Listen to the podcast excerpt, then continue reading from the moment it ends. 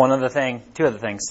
Uh, Doug Pearson's preaching today, if you didn't know, uh, missionary to shoot everywhere in Asia at this point. Uh, you know, uh, India, uh, Nepal, Vietnam, Cambodia, all the places. And so uh, he's actually preaching today. It'll be good to see him in Bethany.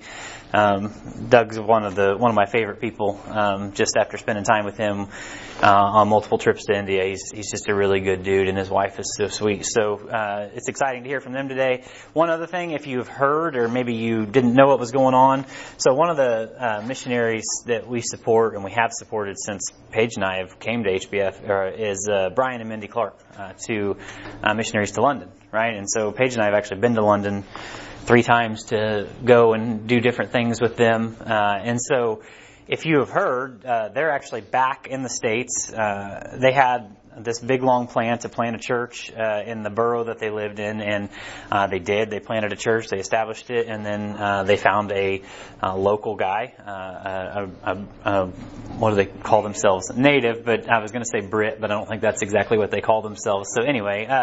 And uh, so Paul Waller uh, is now the pastor of that church, and so they've officially handed it off.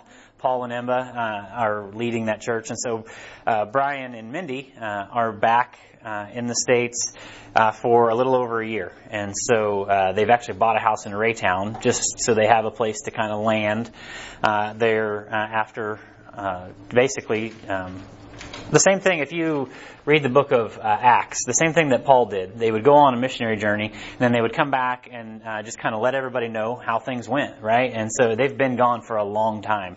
Uh, a couple of their kids were actually born there, and I don't think Madison was, but maybe. Okay, well, anyway, they've been there for a long time, okay, and uh, they're they're back. They're just kind of re- regrouping. Their oldest is in college or what they call university now, um, and their youngest is how old is? Uh, yeah, he's he's probably ten or eleven at this point. So anyway, I say all that to say they're back uh, in in the states for a year or year and a half. I wouldn't be surprised if you don't see over this next year, year and a half, see Brian and Mindy several times, which would be super exciting. Um, they do have a plan to go back. Uh, they're going to pick a different spot, whether it's a different borough in London or maybe Wales or something along those lines, and they're going to go back and do it again. But uh, just so you know, like, why are we supporting a missionary who lives in Raytown? Well, that's why, because they've given their life to missions, and uh, they. Uh, we're not talking about you, Tyler. Tyler grew up in Raytown, and he's like, "What Raytown?" I saw the little antenna perk up. So, uh, uh, because he's uh, they just found a place to settle. It's close to Midtown. It's close to Living Faith Lee Summit. All all the places. And so uh, that's the deal. If you hear anything about Brian and Mindy, they are going back. Everything's good. Uh, I can't wait to hear from them. So anyway, just wanted to throw that out there because there's I've actually uh, wondered myself what exactly was going on, and now that I know, I wanted to kind of get some clarity. So anyway, if you have any questions about that, talk to well, Brady's their prayer team leader. You can talk to Brady. You can talk to Pastor Randy, who's the missions pastor. Uh, anybody. So anyway, I just wanted to throw that out there. So with that, let's uh, let's get rolling. Uh, we've already prayed. So uh, I have a question for you because uh, we've been talking. We're working our way through 1 Corinthians chapter 15. You can flip over there if you uh, want to. We'll get there in a minute. But um, Jesus asked his disciples, his disciples, what is the greatest commandment? or or, uh, or one of the disciples says, what is, what is the greatest commandment, right? And uh, what did he say? Right? They asked him, what, what's the greatest commandment? We, you've given us a lot of things here, Jesus. What's the greatest commandment? And, and what is it that he said? Love the Lord your God. Right. Uh, basically, love God and love people, right? And that's where Brian, you know, beats his drum. We got to love God and love people, and we do. That's correct, right? All the other, what is this? He says, uh, all the other commandments hinge on these things, right? If we're not loving God and loving people, who cares if you're this, this, this, and this, right? Does that make sense? And so I say all that to say um, we're talking about doctrine as we work through the last part of uh, 1 Corinthians, and we understand that you know there's a lot of things going on in 1 Corinthians 15. But if I was to ask you, because they asked him, "What's the greatest commandment?" Okay, if I was to ask you, "What is the greatest doctrine?" Now, doctrine is a lot of things. Uh, doctrine is the things that we hold fast to. It is basically uh, what we stand on. Uh, it's not just a teaching, it is uh, a solid belief. It is like who we are. And I like it. if I was to just blow past that and not say anything, it would have been more weird. I, I looking good, man. Anyway, what's the greatest doctrine? You know, we've got salvation, we've got uh, I mean, all the things. We've got the doctrine of our King James Bible, we've got all the different things. If I was to ask you if there was one doctrine that you could hold fast to, that you could stand on, if like this is the one, what would it be? Man, it's like crickets. It's not enough coffee this morning. That's a trick question. That's not a trick question. questions where like everybody thinks the obvious answer is this, and you're like, you're not wrong, but. so, nobody wants to answer anymore. She has a point. I mean, that's just me. Okay, so I'll, I'll- I'll give you a hint. Uh, we're in 1 Corinthians chapter 15, which is it is the resurrection, right? It is the basically the the chapter of full mention, full counsel on the resurrection. Salvation is a is a good thing, but salvation really isn't salvation. What are you getting saved from if there's no promise of a resurrection? Uh, all of the things that uh, you know, it's really cool that I have uh, King James Bible. Uh, get into D2, you can really study into why we hold on to the King James Bible, all those things. It's really cool that I have a Bible that I can know that is uh, the most pure translation that I can hold in my hand today. Uh, I promise that uh, I would rather hold. Uh, uh, I was going to say something I probably shouldn't have. What is it? Uh, we call them a rubber hose, like a whatever else. You know, it's not really a sword. It's kind of like a limp hose. But I'd rather I'd rather hold any other Bible if it meant that I could at least have the resurrection. Right? Uh, I would rather all of those things. Everything that we do, you know, it's it's kind of like when Jesus says all other things hinge on these two commandments: love God and love people. All other doctrines kind of hinge on the fact of the resurrection being true. If the resurrection isn't true, then salvation really isn't salvation. Because what are you getting saved from? Right? If, if the resurrection isn't true, then who really cares what Bible version you use? If the resurrection isn't true, then do any of the other things really matter that much? Right? And that's actually what Paul's going to talk about as we continue on in 1 Corinthians chapter 15. So if you've got your Bibles uh, open there, and I'll get there as well. 1 Corinthians 15. Let me just kind of read through the rest of this chapter and, uh, not the rest of this chapter, I'm sorry, the rest of this portion. No, we're definitely not going through the rest of the chapter. Uh, but I'm going to go through this portion and I'm probably not even going to get through this much of it today. But, so he had just talked about, he starts the chapter with, hey, uh, don't forget you you got saved by what we call the gospel. And that's what we talked about the last couple of weeks. And the gospel is what? It is the death, burial, and resurrection. He, he basically says, hey, don't forget, that's what it is. And he, he's building upon what he's saying. And he's, there's no coincidence in the way he's going about what he's saying. And so he basically says, hey, don't forget that, you know, all hope you have is in the gospel. And the gospel is this, the death, burial, and resurrection. Right? And then he goes on to say, now let's talk about the resurrection for a minute and, and why the resurrection is important. And then he finishes the chapter later on, and we'll get to it in a few weeks, on what exactly the resurrection looks like, right? And so, in this portion of what we're going to look at, he's going to basically say, this is why the resurrection is important, right? And so, and then he's going to finish it up with, okay, now let's look at, okay, now we know why it's important. Let's look at where exactly does your body go? Where exactly does your uh, soul go? Where exactly does your spirit go? And all these different things. And we will get into all that. He breaks all that down as we go through it. But he just got done basically saying, the death, burial, and resurrection, the, the gospel is what is important. Now he gets to verse 12 and he says, Now if Christ be preached that he rose from the dead, that is the resurrection, right? How saith the some among you that there is no resurrection of the dead? But if there be no resurrection of the dead, then is Christ not risen? And if Christ be not risen, then our preaching vain, and your faith is also vain. Yea, and we are found false witnesses of God, because we have testified of God that He raised up Christ, whom uh, He raised not up, if so be that the dead rise not. For if the dead rise not, then is not Christ raised? And if Christ be not raised, your faith is vain, yet, or ye are yet in your sins. Then they which are fallen asleep in Christ are perished. And in this life only have we hope in, if in this life only we have hope in Christ, we are all men most miserable. But, verse 20, now is Christ risen from the dead. He's like, okay, I'm done with the hypothetical talk.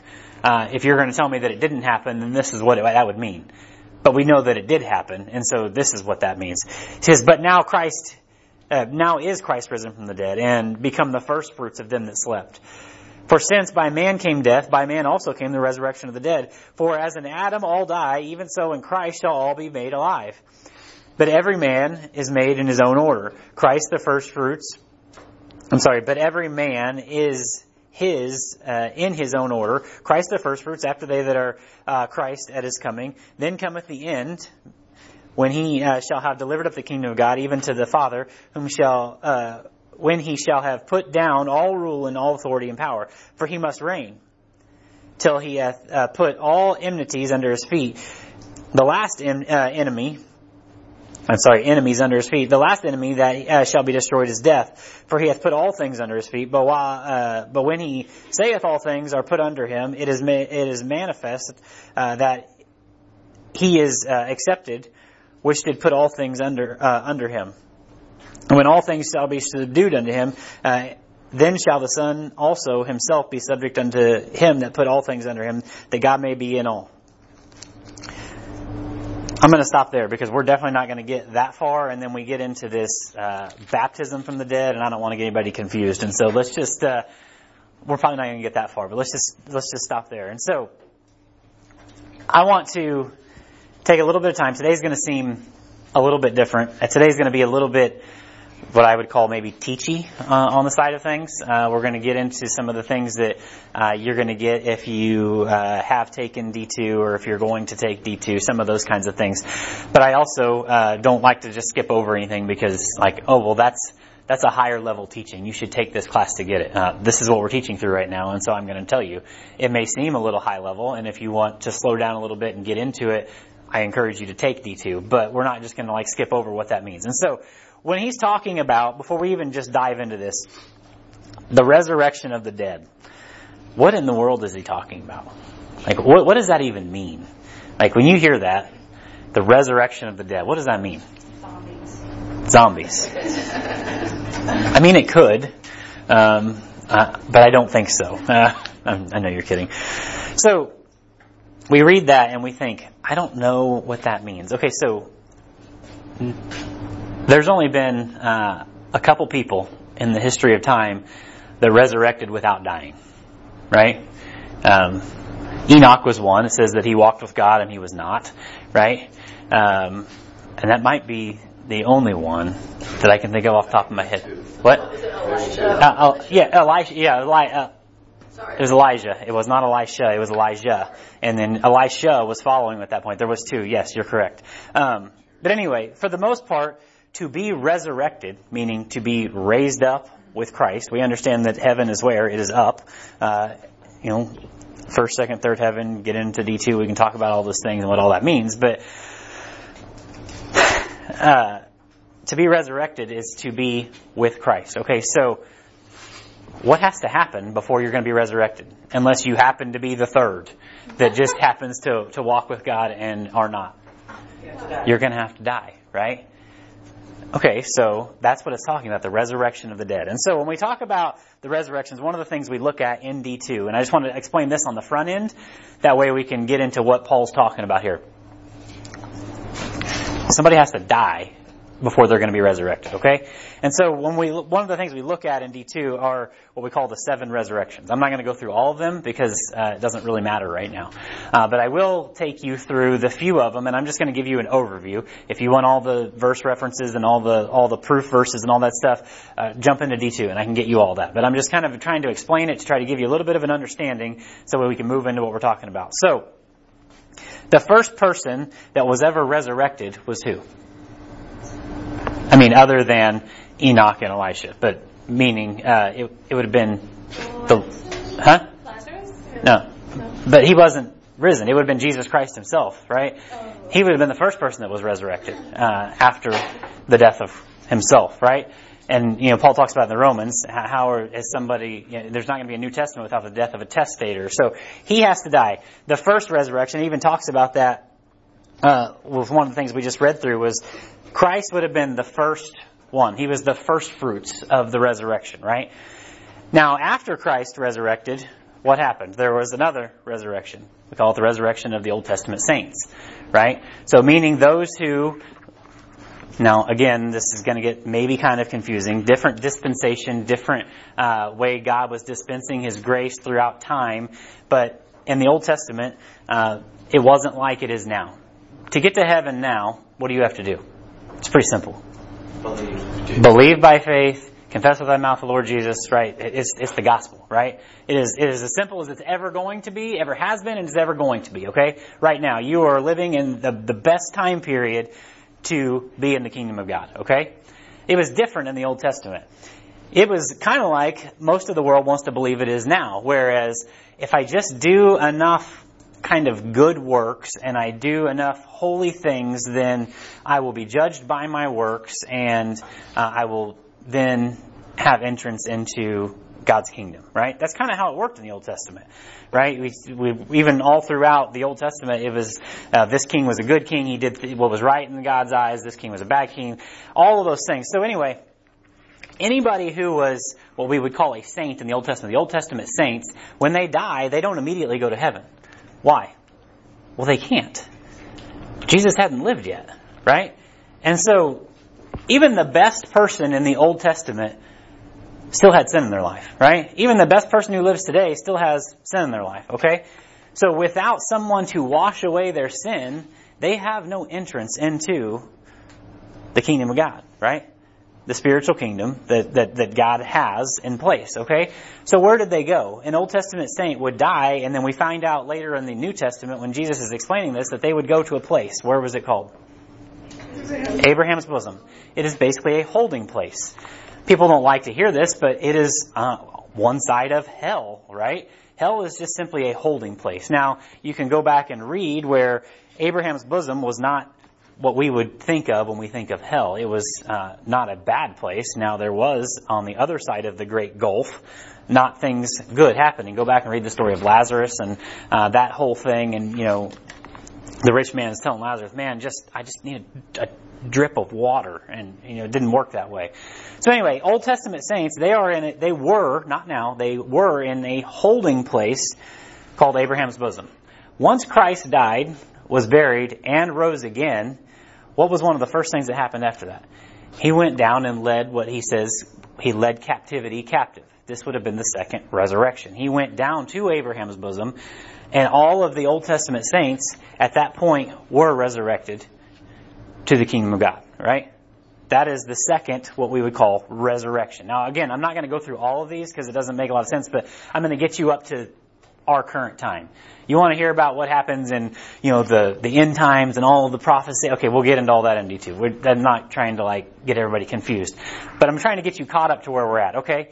Why couldn't the Old Testament saints, if they had lived a holy enough life to get there, why couldn't they have went there as soon as they died? Because Christ. Because Christ, the blood of Christ hadn't, hadn't come. The blood of Christ was not only for you who were going to sin after he died on the cross. The blood of Christ was enough for everyone before, who lived currently, and anybody who will live after, right? The blood of Christ was for all of them. The blood of Christ was for those. They may have lived a holy enough life to get in through a different dispensation of grace, but yet they still needed the blood of Christ to cover the unknown sin, all of that. Okay, so that's the second resurrection, Old Testament saints. Okay, well, we don't live in the Old Testament, so what about us? The, the next resurrection would be what it talks about the church age saints, right? We have hope. First Thessalonians talks about the blessed hope of Christ, right? What happens when we die? We have hope that we're not just like in the abyss. I have hope that when I die, I'm going to, we can go to heaven and, uh, you know, be with, be with Christ. We know that when somebody uh, that is uh, a brother or sister in Christ dies, there's uh, obviously grief and the fact that they're not here with us anymore, but there's peace in where they're at, right? Why? Because the blood of Christ has taken care of that, right? Now, I will say this. There are some things throughout all of this that, that there's still questions, right? There's still things that I wonder. Like, uh, but what if, and how does this play out? And so here's one of them, because I, I, people ask me this all the time we die. So say, say, I roll out here today and uh, I have a heart attack. I don't know. I sure hope not, but uh, whatever. You know, I have any eaten near enough cheeseburgers in my life to be having a heart attack, but I'll just, anyway. Uh, so, so say something happens, okay? I have hope that I'm going to be with Christ for eternity. Does that make sense? Okay, I'm gonna, immediately, I'm gonna be with Christ. So one of the questions that I have that I can't completely put my finger on is, I know that I don't get my glorified body or uh, basically any of that until the judgment seat of Christ. And I know that doesn't happen until after the rapture. So there's a time frame between if I was to die today and when the rapture happens. How does that work? I'm present with Christ. There's no doubt in my mind. But how exactly does does some of that play out? I'm just telling you, I don't have the exact answer to how exactly that plays out because I don't get my glorified body until after the judgment seat of Christ. We'll get to what that means in a minute. But that's the second, that, that would be what we would call the third resurrection. Anybody who we know has, in the New Testament, is, anybody in the New Testament who dies, we know is immediately with Christ, right? There's, there's peace in that. I am with Christ. It's going to be that way. And then the fourth and the last one that we're going to talk about, because this is the one that uh, we just we think the most about because it makes the most sense in the, the season of life that we're in. Uh, it will be the resurrection of the rapture of the church. If Christ was to uh, say enough is enough, meaning the last Gentile gets saved, the fullness of the Gentiles, a lot of big phrases, but anyway, whenever whenever the fullness of the Gentiles comes in, meaning the last person who is going to get saved gets saved, the rapture of the church happens. We are at that point. Beam me up out of here, Scotty, right? We're, we're headed up, right? And we're going to meet Jesus in the clouds. That is in a form of a resurrection, okay? So, the, all these different things all lean back to one thing. The fact that we believe that Jesus not only died, everybody dies. Not only was buried, pretty much everybody who dies gets buried, but the fact that he did something that nobody else ever has, and he resurrected, right? He defeated death. And we have peace in that through the gospel that that happens for us as well.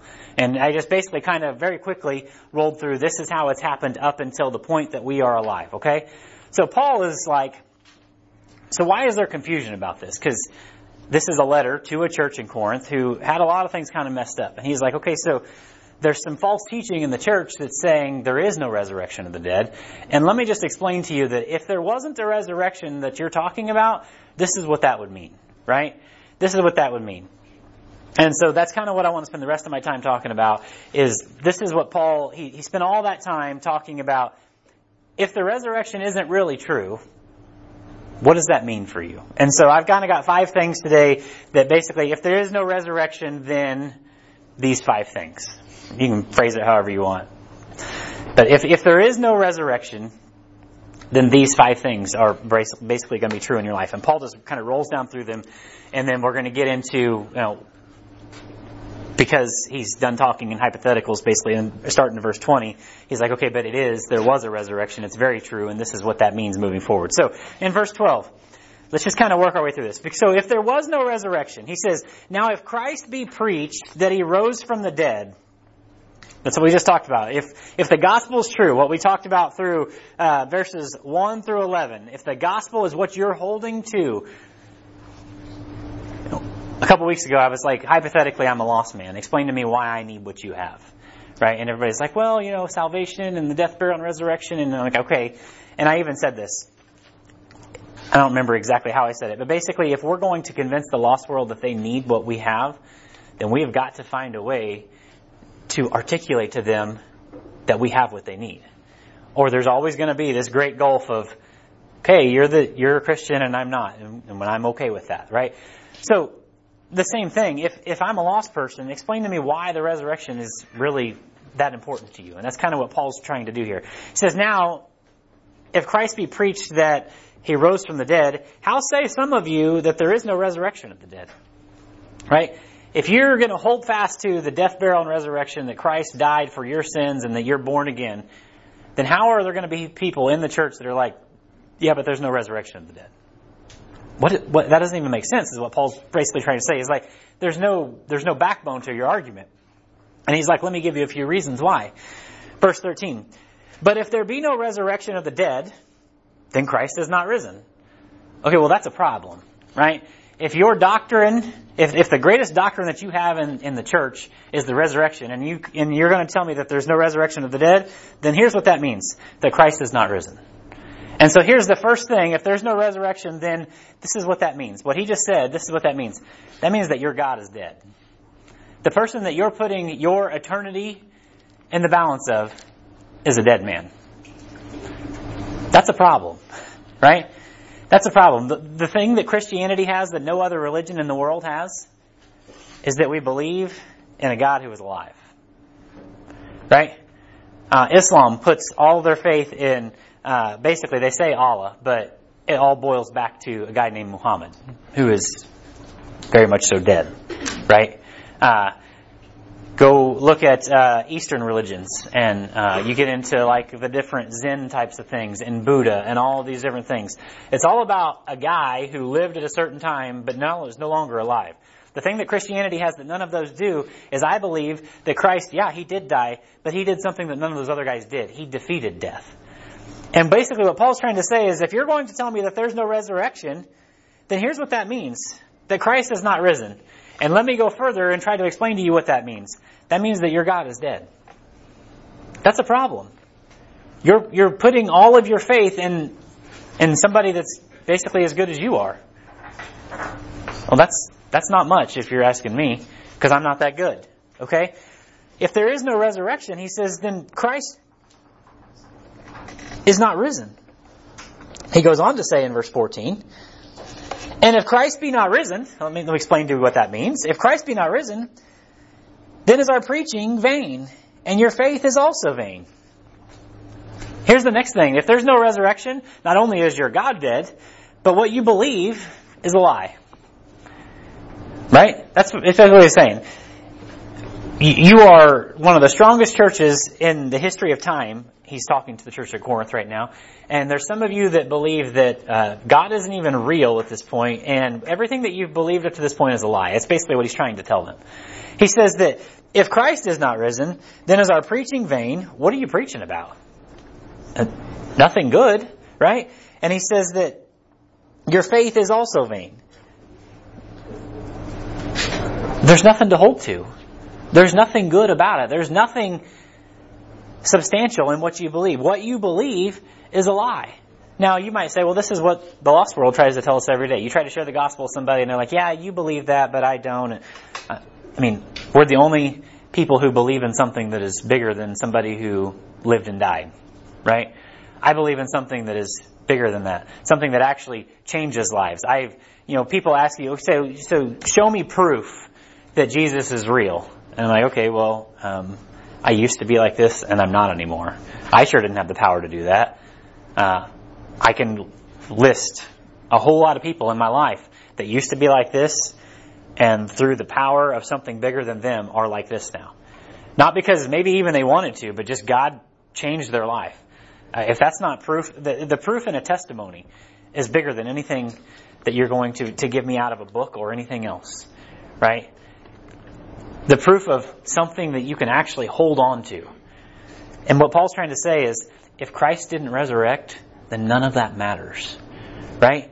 If, if the only hope that you have is to live a good life now, well, fast forward to the end of what we're going to talk about. We are all men most miserable. If the only hope you have is hoping that you can be good enough, man, I'm sorry, but uh, I don't know why anybody goes to the Catholic Church or any of the works-based salvation churches because we're not good enough. You're never going to be good enough. The only hope that I have is that I can put my faith in something that I didn't do, but somebody else did. Does that make sense? I can put my faith in something that's already happened, not something that I hope I can achieve throughout my life. Because I don't know about you, but generally what happens in my life is the things that I want to achieve the most, I just fall short of. Just a little bit every time.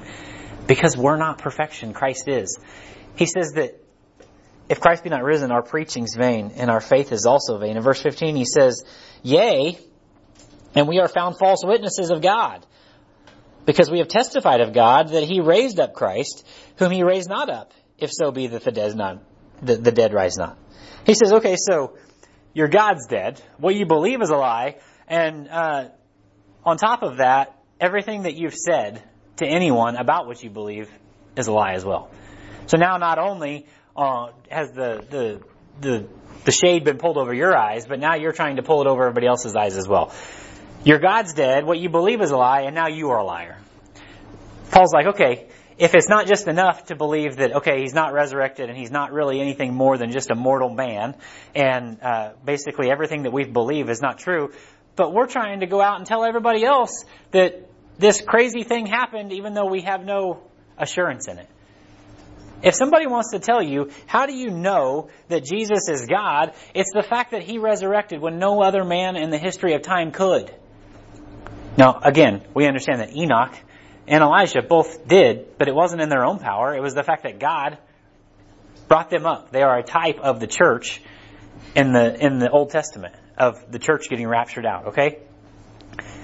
If there's no resurrection, God's dead, what you believe is a lie, and you're a liar as well. That doesn't bode well, well, for Christianity as a whole, right? You take the resurrection out, and now like, oh, I've got salvation to hold on. Salvation of what?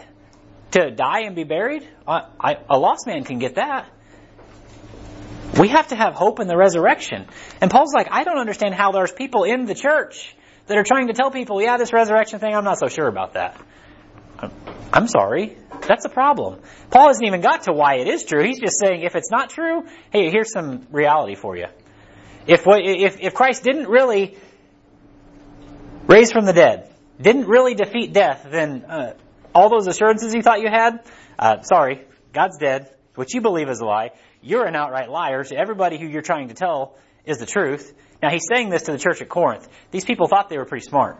If you go back and study the church at Corinth, they were very learned people. They thought they were pretty smart in the ways of the world, right? And so for him to be like, not only have you been lied to, but now you're out lying to everybody else, they're like, that's a smack to their ego.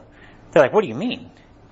You know, that's like trying to tell somebody who's smarter than me that, hey, you're wrong.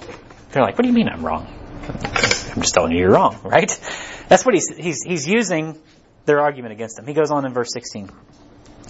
Says, for if the dead rise not, then is Christ not raised?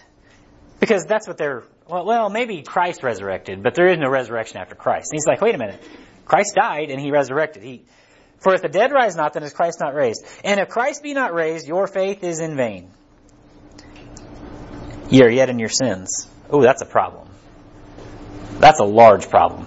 If Christ didn't die, or if Christ didn't resurrect, then uh, you're still dead in your sins. The fourth thing that happens if there is no resurrection is you're no different than the world. And that's a problem for Christians. Because that's what, that's, that's our claim to fame, man. We're not like you. We're not of this world. We've got t-shirts that say it and bumper stickers and all the other stuff, right? We are different than you.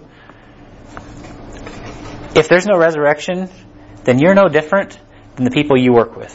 You're no different than your family that's lost. You're no different than your neighbors that you can't stand to be around. You're like, oh my gosh, those ungodly people. If, if Christ didn't, if, if Christ didn't resurrect, you're no different than them. You might live a self-righteous lifestyle. Well, I go to church. Okay. Doesn't mean anything because you're still dead in your sins. If he didn't raise, then you're still dead in your sins. The fact that he defeated death all came through the resurrection. Right? You're dead in your sins if that's not the case he's using this argument to the church at Corinth because he's like, man, you guys are pretty smart. How did you get here? Right? You ever run into somebody like that in the world and it's like, I know you're way smarter than I am, but I don't know how exactly you got to the point that you're at right now, but like, I'd rather be me than you, right? Because uh, I don't know what's happening right now, but uh, little, I don't know. It, it's just a problem. He's, this is this is not good. You're no different than the world. That's a, that's a Christian's like claim. We are different than the world. We live differently. We're, we're more uh, righteous because we have Christ. All of these different things. Paul's like, without the resurrection, you might you, you might as well be with them because you're not against them. Like you, you're one of them. You're dead in your sins just like they are. You're just a self-righteous dead sinner, right? Well, guess what? If I had to choose between the two, if there was no resurrection, and I'm like, I can either die a self-righteous sinner, or I can die a sinner that had like all the fun that I could in this life. I, I'm just going to tell you which one I would probably choose. Right? I didn't get saved because I was like, I didn't really love the lifestyle that I had. I thought I liked it. I got saved because Christ called me to something better. Does that make sense? And so if being called to something better doesn't have an eternal promise tied to it, then what's the point? You're self-righteous. You're what the Bible calls a whited sepulcher, right? You look really awesome on the outside. Guess what? You still got spiritual heart disease.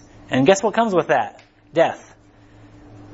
And then eventually the lake of fire. That's a problem. Right?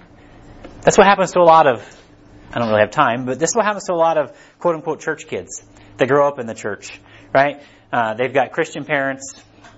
Being a first generation Christian is really easy because God can grab a hold of you and uh, change your life and be like, hey, at least you don't have that anymore. I can always look back to what I was and be like, yeah, I definitely don't want that.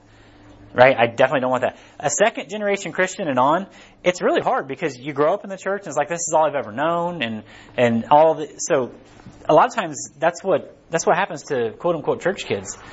They're just whited sepulchers. They look right on the outside, but they've got this spiritual heart disease that's just messed up. They need, they need Christ just as bad as somebody who was out there living like hell. It happens, right? Well, guess what?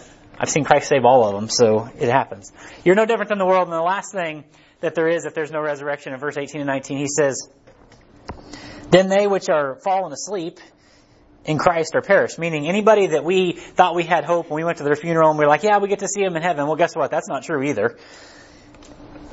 When it says they're fallen asleep means they've died in Christ, meaning they were saved, apparently, when they died if in this life only we have hope in Christ, we are all men most miserable. The last thing that you have, if there's no resurrection, is uh, there's no how, there's no hope past right now. There's no hope past right now. It's awesome to know that I serve the living God. It's awesome to know that uh, when I minister to people, it might not be easy, it might not be convenient, but I'm serving, God's getting the glory for all of it. All of those things, right? You have peace in the fact that I'm doing what God called me to do. All those things. Those are all great things. You know what really gets me uh, going when times get hard? You know what really gets me, uh, keep, keeps the, the, the wheels on the train turning when it seems like there's just no purpose in it? It's the fact that there's eternity with Christ. And it's like, okay, if I'm promised that, I guess I could, you know, probably at least give him everything I've got in this life, which is like a vapor. Even when I don't want to, even when it's hard, even when it's like, it doesn't seem like there's any hope or purpose in what I'm doing and the people that I try to minister to don't care and all of those things. Do we give up? No. Why? Because like, I'm promised eternity. And God said, hey, since I gave you that, do you think Romans 12, 1 and 2, you could at least, you know, give your life to me now? And it's like, oh, yeah, I, I could probably do that. That's my reasonable service. That's the least I could do. But if there's no resurrection, then guess what? There's no hope past right now. There's no hope past, well, I guess I'll do what I want to do right now because, you know, I'm not promised tomorrow. And, well, if I die and there's no hope past that. What Paul's trying to say is, if there's no resurrection, who cares? What's the point of doing what you're doing? If you don't believe that there's going to be a time when you will stand face to face with Christ. And it won't be on this earth. I promise that will not be the case. If you're a Christian, you're raptured out of here. Okay? It, it won't be here. So if you don't believe that you're going to be resurrected, what's the point in like getting up on a Sunday morning? Well, what's the point in living less of ourself? Well, it's because Jesus called us to. Okay, but uh, I get that, but it's because there's hope in the resurrection. There's hope in the fact that Jesus didn't just die and he just wasn't buried, but he did something that nobody else ever could.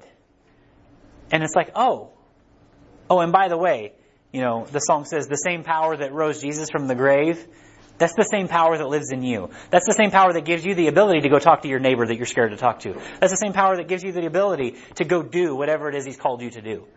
The same power that like broke him out of the grave is the same power that you have living inside of you. Maybe that would get your fire going a little bit. He says, if there's no hope in the resurrection, there's no hope at all. But, we'll get to next week. He says, but, verse 20, but, it was true. And so because it was true, now let's look at what that means, right? And that's what we're going to get into uh, next week. We'll get into that next week, and then uh, after that, however long it is, we'll get into what exactly the resurrection looks like. Okay, body, soul, spirit, died before Christ, died after Christ, died. Uh, how does this all play out? Rapture, like he he explains the whole thing at the end of the chapter. Okay, and so we'll get into all the details of that at some point. The greatest doctrine is the resurrection. Without the resurrection, there's no hope. Make sure you understand that. Like, I don't think I'm talking to anybody that's just like, well, I didn't really believe there's a resurrection. But one of the strongest churches of the age had people in it that didn't believe it, right? And you know what he says about it? I think this is a really fun phrase. You can just pray about what this means. In verse 33, be not deceived. Evil communications corrupt good manners. That's what he has to say about that. Think about what that means, because that's uh, that's his way of saying, well, think about what that means, but that's not a compliment. Is what he's uh, how he's wrapping up his argument. Uh, evil communications corrupt good manners. Doesn't matter how good you live. Uh, it doesn't matter how good you talk. It's all got to go together. Anyway, let's pray. We'll get out of here. Uh, go shake Doug Pearson's hand. He's a really awesome dude, and so uh, it'll be a good time this morning. Father, I love you. I thank you for today. Thank you for just loving us. I thank you for the resurrection and the hope that's in it. Uh, the fact that I don't uh, live for, I don't serve, and I'm I'm not willing to die for anybody other than a living God, and that's Jesus Christ. And so, God, thank you for uh, giving us a way and being the way, uh, so that we can show other people uh, what we have and how that they need what we what you, what you are willing to give them. Uh, Lord, I pray that uh, as we talk about some of these things, that sometimes can get confusing, and we're talking about resurrections. You know, before Christ and after Christ and raptures and all these different things. I pray that it's not confusing stuff, Lord, but it would be stuff that, like, as we look at from a big picture, we would see that only a perfect God with a perfect plan could have worked things out and orchestrated them exactly the way that you did. Uh, none of this could have happened by chance. It was only through um, a plan from the beginning. And so instead of being confused about things like this, I pray that we would just find peace in the fact of your perfection and that we would just uh, be fired up to serve you because of it. Pray you send us out this week as lights in a dark world, that you get the honor and the glory for all of it. Uh, just uh, pray for uh, the team that's coming back from Dominican tomorrow. Keep them safe as they travel. Uh, thank you for just a great report. Pray for the the young Christians who uh, just uh, gave their uh, life to you over the past week that you would just uh, use um, Lee and Heather uh, as a as a light in the church at Valiente to uh, just uh, be light to a dark country. So I pray that you would uh, preach through Pastor uh, uh, Doug today, that you would uh, just uh, give us something that we can go out and hold on to. In Christ's name, amen.